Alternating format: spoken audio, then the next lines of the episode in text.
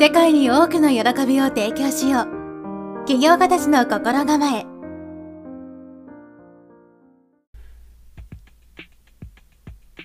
はいこんにちは直人です。今日は量子力学について話していきたいと思います。量子力学っていうのは物質やエネルギーの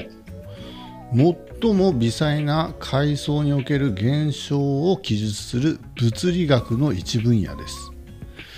19世紀末から20世紀初頭にかけて発達したもので提唱者は主にマックス・プランクアルベルト・アインシュタインベルナー・ハイゼンベルグエルヴィン・シュレディンガーなどの複数の物理学者が異なる側面から発展させていった学問です。先日時間と空間を操る量子力学的習慣術という本を読んでみたんですけど著者は村松大輔さんですね。それによるとですね引き寄せの法則に近い内容なんですけど引き寄せの法則というと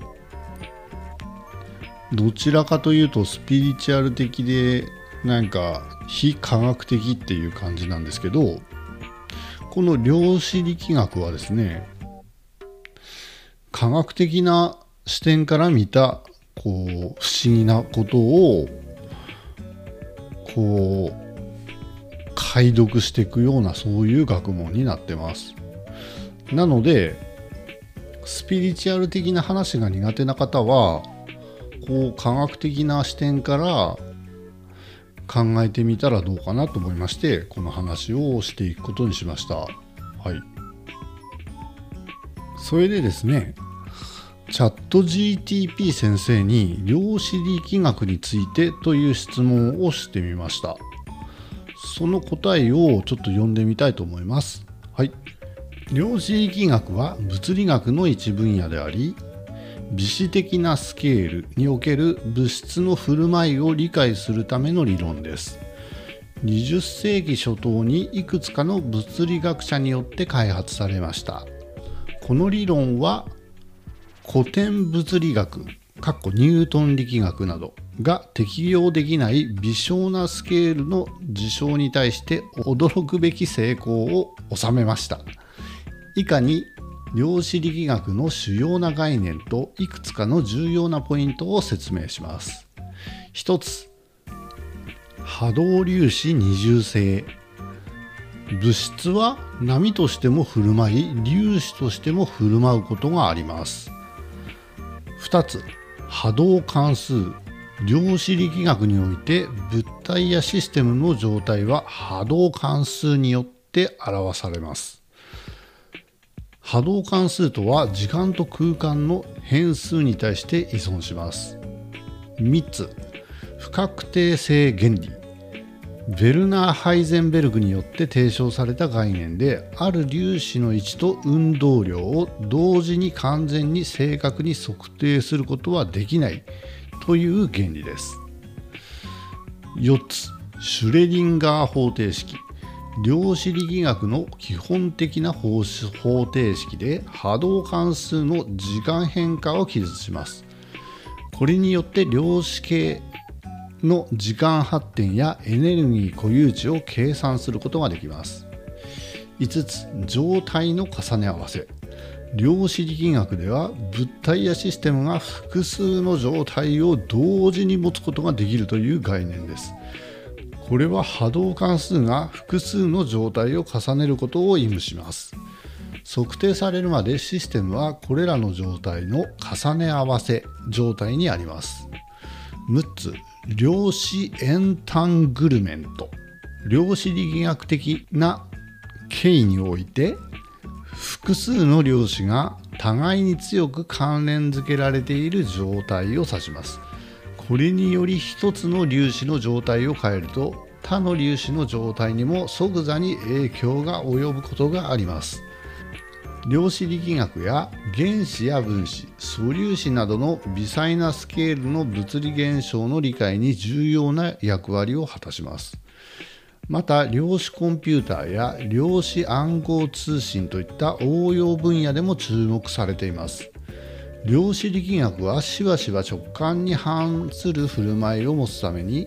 古典物理学とは異なる独自のルールを持つ学問です。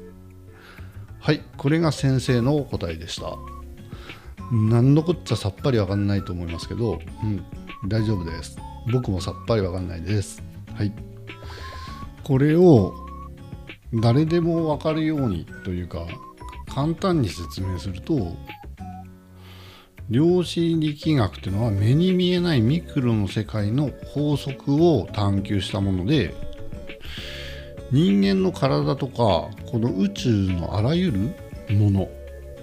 この机や椅子とか植物人間以外の動物とかもですねはいくつもの細胞から構成されてますよね。そうなんですけどその中身は原子でありますけどその原子よりもさらに小さな集合体でできている。でそれが素粒子と言われているものです。素粒子というのはミクロ単位で測定されるべきもので全く目には見えないので普通の物質とかに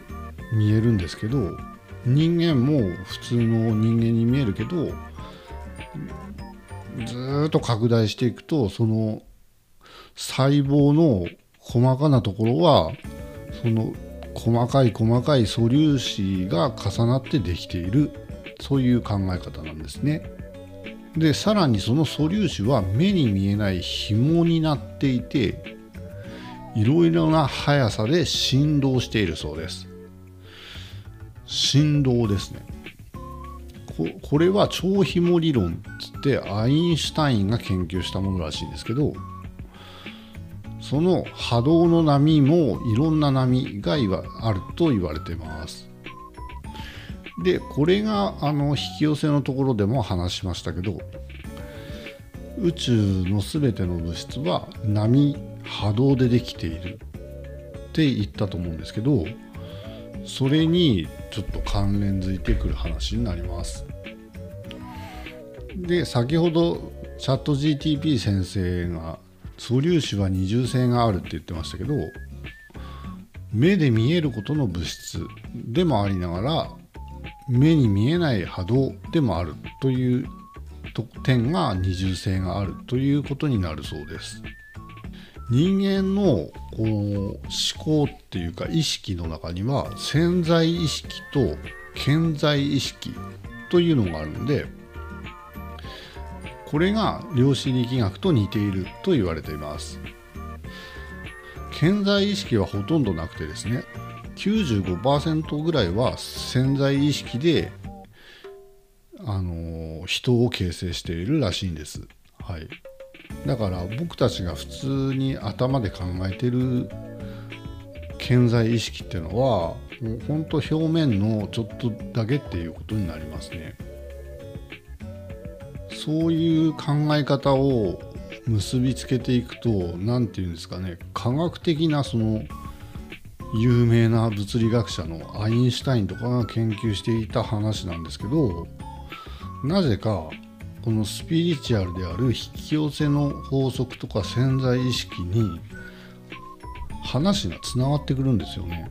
な僕はちょっとそこが面白いと思いましてですねこの量子力学っていうのはいろんな起業家の方がですねあの応用というか実践というか成功する法則っていうものを応用して利用されてる方が多数いるんですよね。ちょっとあのググってみてほしいんですけどうんだから心構えっと、うん、何ですかね、起業家の心構え的にどうなのかなと思うんですけど、でも僕、そういった、何て言うんですかね、人知の超えたというか、神様だとかスピリチュアル的なこともですねすごく興味あるんで、うん、実践してみようかなと思ってます。はい、あの今はまだいろんな分野を勉強し始めたばっかりでですねいまいち皆さんにあのうまく説明できないんですけどあの今まで発信してるあの引き寄せの法則とかあとアカシックレコードとかそういうのも量子力学とかですね潜在意識とかとつながってるんですよね。面白いことになんかそこがすごく興味ありましてそういうちょっとスピリチュアル的な面から企業の心構え的な話を発信していきたいと今ちょっと考えてますんで、はい、よろしくお願いします。すいません、まだちょっと勉強不足なんで、徐々にこう、自分の知識として自分の言葉で発信できるようにしていきたいと思いますんで、よろしくお願いいたします。はい。今日はここで終わりたいと思います。最後まで聞いてくださってどうもありがとうございました。それでは、良い一日をお過ごしください。直人でした。